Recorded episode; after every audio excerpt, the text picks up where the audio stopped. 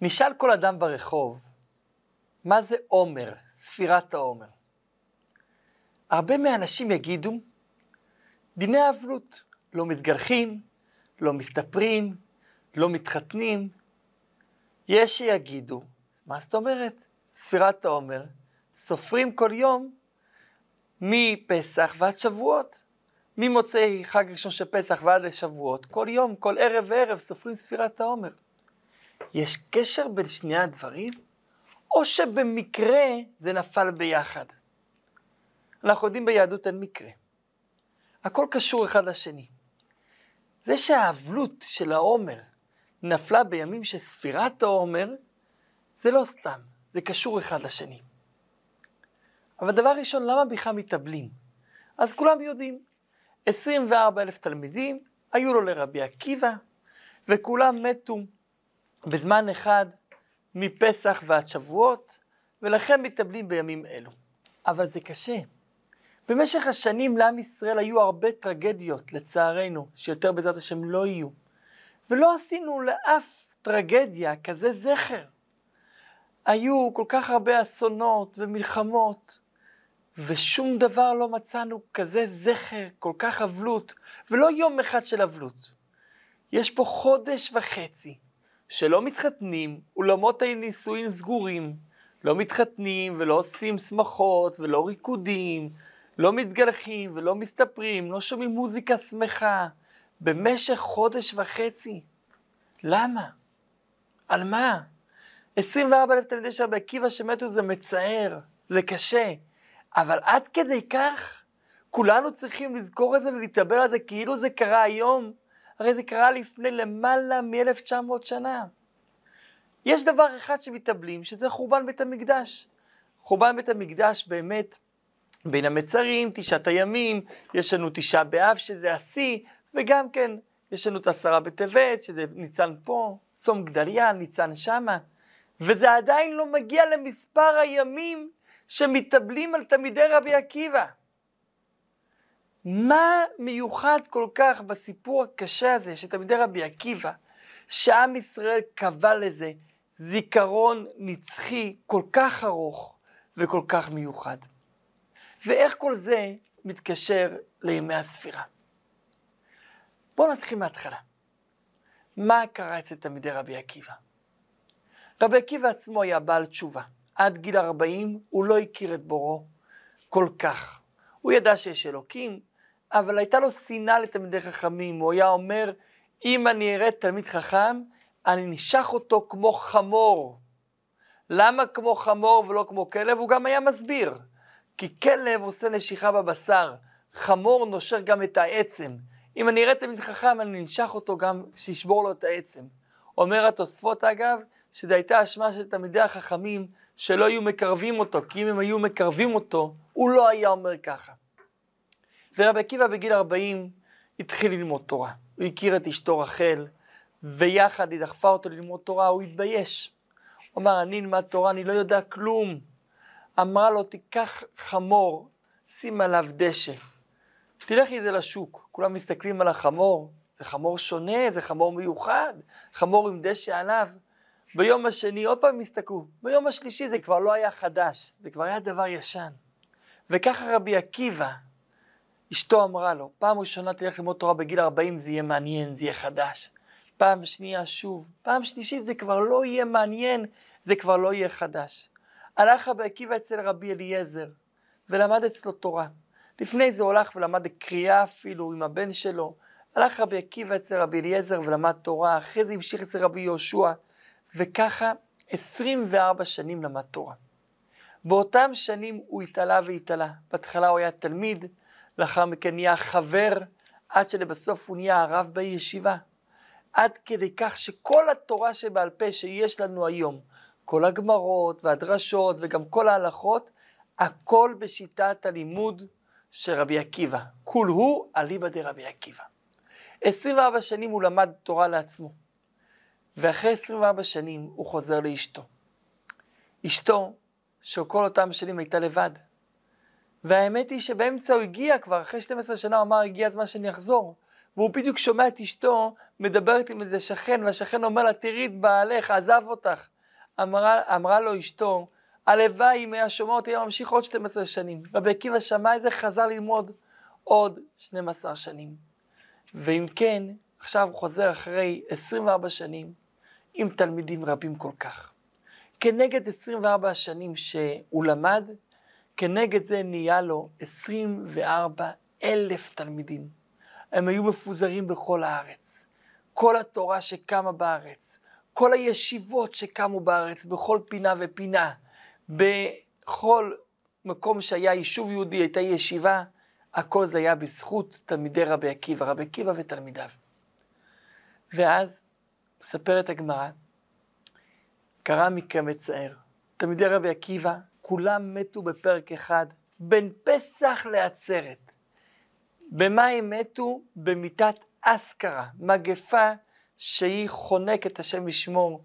אסכרה, יש כאלה שאומרים שהם מתו במלחמת בר כוכבא, בן קוזיבה, אבל במקורות, להפך, במקורות משמע שזה היה דווקא מחלה שתקפה אותם. ולמה מתו? מפני שלא נהגו כבוד זה בזה. אבל רבי עקיבא, ממשיכה הגמרא, לא התייאש.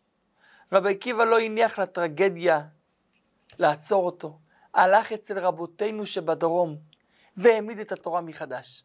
רבי יהודה, רבי יוסי, רבי שמעון בר יוחאי, רבי אלעזר בן שמוע, רבי מאיר, אלו חמשת התלמידים הגדולים שרבי עקיבא איתם בנה את כל עולם התורה מחדש.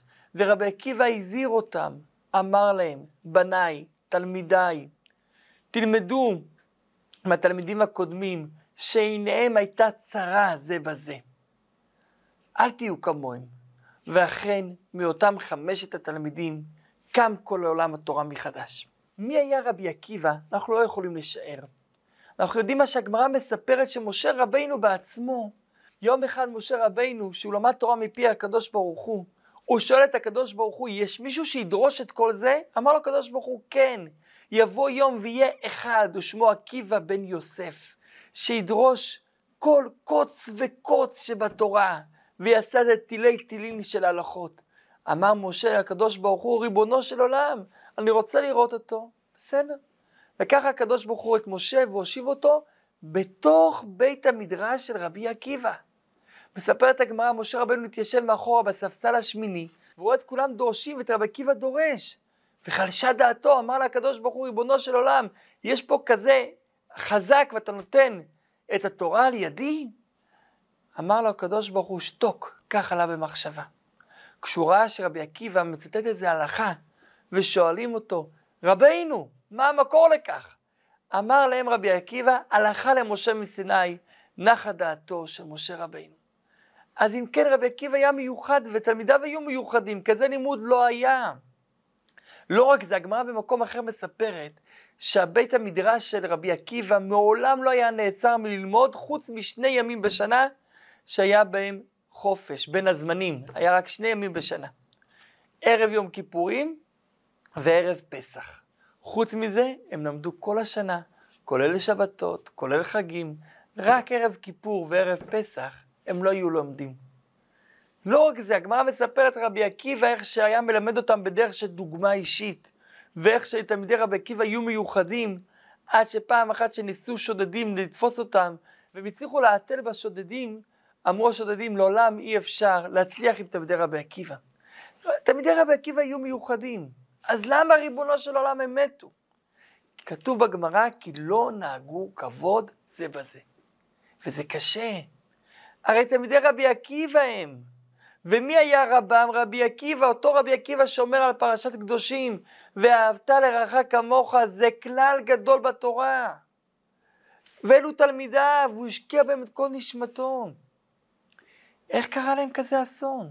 איך אירעה כזו טרגדיה? איך זה קרה? כי לא נהגו כבוד זה בזה. בגלל כזה דבר מגיע עונש כזה גדול. הרב התייחס לכך בכמה וכמה הזדמנויות. אחד הביאורים שהרבי אמר, תלמידי רבי עקיבא, הייתה להם אהבת השם גדולה מאוד. והם אהבו בצורה טוטאלית, טוטאלית. וכשהם אהבו את הקדוש ברוך הוא כל כך בצ... בצורה חזקה וברמה כזו גבוהה, הם לא ראו חוץ מזה שום דבר. כל העולם היה עין ואפס, בטל ומבוטל, אין, כלום. וזה לא כל כך בריא. למה? כי כשיש אהבה טוטלית לגמרי בצורה לא נכונה, לא רואים את השני. וזה מה שקרה להם. הם לא ראו את הדעה של השני בגלל שהם אהבו את השם כל כך, והם ראו את הדעה שלהם, אז בטבע שלהם הם היו טוטאליים והם היו מסורים לגמרי לדבר בלי לראות.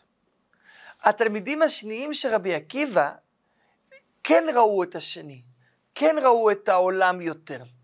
אבל אנחנו צריכים ללמוד משניהם, כי אלו קדושי עליון ואלו קדושי עליון. אבל הקדוש ברוך הוא רוצה שגם הקדושי עליון יהיה להם אחיזה בעולם. ולכן עלינו ללמוד מתלמידי רבי עקיבא הראשונים את האהבה החזקה לקדוש ברוך הוא. אבל שזה יהיה בכלים, כמו התלמידים השניים. שזה יהיה בצורה נכונה, בצורה בריאה, שזה לא יהיה בצורה של התפרצות, שלא רואים את השני כמו שזה היה להם. וככה זה יהיה קיים לעולם. ככה היה אצל החמישה האחרים באמת. אבל אצל התלמידים הראשונים, הייתה להם כל כך התפרצות של אהבה לקדוש ברוך הוא עד שהם לא ראו. הם לא ראו את השני, ולכן לא נהגו כבוד זה בזה. במקום אחר הרבי הוסיף ביאור נוסף ושאל, איך יכול להיות שתלמידי רבי עקיבא, שרבם אמון על אהבת ישראל, לימד את כולם שאהבת ישראל זה הכי חשוב שיש, הכלל הגדול בתורה, איך דווקא הם? מסביר הרבי שהיא הנותנת, דווקא בגלל זה, דווקא בגלל שהייתה להם אהבת ישראל, לא רק אהבת השם כמו שראינו מקודם, הייתה להם גם אהבת ישראל גדולה מאוד. אהבת ישראל כל כך גדולה, עד שהם לא יכלו לסבול דעה שונה דווקא מתוך אהבה. יש מושג בעולם שנקרא אהבה חונקת. מה זה אהבה חונקת? זה אדם שמרוב שאוהב את השני, הוא משתלט על השני. ואז הוא אומר לשני מה לעשות, כי הוא דואג לו. אבל יש גבול דק בין לדאוג לבין להשתלט. הגבול הדק הזה זה ההבדל בין אהבה בריאה לבין אהבה חונקת. אהבה בריאה זו אהבה שהאחד זה אחד, השתיים זה השתיים, וביחד הם עושים דבר שלישי משותף. אהבה חונקת זה אחד שלוקח את השני ואומר לו בוא תהיה אחד, תהיה אני. לא נהיה יותר שניים, אלא נהיה אחד. זה נשמע פנטסטי, זה נשמע טוב, אבל זה הכי גרוע שיש. כי אחדות זה לא ביטול השני. אחדות זה לי יש דעה, לך יש דעה, נמצא את המכנה המשותף ונתאחד. אצל תלמידי רבי עקיבא הייתה אהבת ישראל גדולה מאוד, עד שהם לא יכלו לסבול שיש מישהו שסובר אחרת מי הם. למה? מכיוון שהם היו אנשים כל כך עוצמתיים וכל כך רוחניים גדולים, האהבה שלהם לשני הייתה גם כן טוטאלית. וברגע שהם הבינו דבר שככה צריך לנהוג, ככה הם הבינו מרבי עקיבא לדוגמה, צריכים לנהוג כך וכך. הם לא יכלו לראות מתוך אהבה שמישהו אחר, שהוא חבר שלהם, שלומד איתם יחד אצל רבי עקיבא, סובר אחרת מהם. אז הם ניסו לשכנע אותו שיהיה כמוהם, והוא ניסה כמוהם, וכן הלאה וכן הלאה. הם לא כיבדו אחד את השני. הם לא נתנו את הספייס הנכון, את המרחב הנכון, את המרווח בין אחד לשני. דווקא בגלל קדושתם ובגלל אהבתם. וזה מה שהתורה מלמדת אותנו, תנהג כבוד אחד בשני. תקבל אחד את השני, הוא לא סובר אחרת ממך. בכל זאת, תקבל אותו, תכבד אותו. הרבי אמר כמה פעמים, הגמרא אומרת, כשם שאין פרצופיהם שווים, כך הן דעותיהם שוות. מה הקשר? למה דווקא פרצוף, דווקא הדעה? אמר הרבי, כמו שאתה לא כועס על השני, למה הפרצוף שלך שונה ממני? למה אני לא נראה כמוך? כך אל תכעס, למה הדעה שלך שונה ממני? כמו שהפרצוף שלו, אתה מבין שזה לא בשליטתו, ככה הקדוש ברוך הוא ברא אותו, אותו הדבר תבין שגם הדעה שלו היא לא תמיד בשליטתו. הקדוש ברוך הוא ברא את הראש שלו שונה מהראש שלך, ואת הראש שלך שונה מהראש שלו. ולכן הוא סובר ככה והוא סובר ככה. יש דברים שאתה יכול לשכנע אותו, יש דברים שלא, תכבד, תיתן לו. אצל תלמידי רבי עקיבא זה לא היה.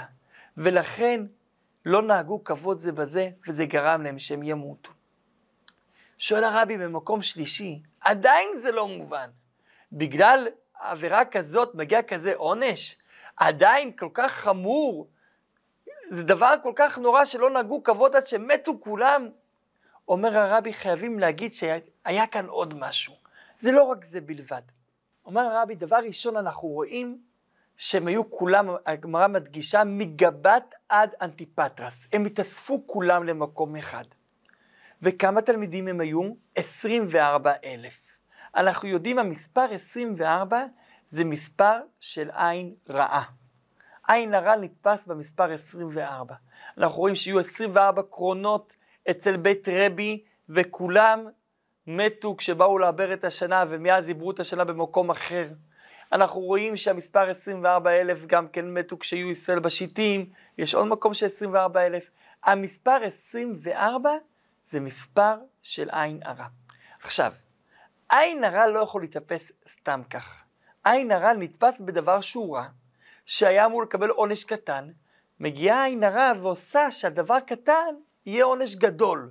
שזה יהיה עונש חסר פרופורציות על דבר קטן. העין הרע בעצם זה כמו זכוכית מגדלת, היא מוצאת את הפגם הרע ומעצימה אותו. וזה מה שקרה אצל תלמידי רבי עקיבא. הם הגיעו למספר 24 באותו הזמן, 24 אלף, שזה מספר של עין רעה. והם התאספו כולם מגבת ועד אנטיפטרס, הם התאספו באותו הזמן.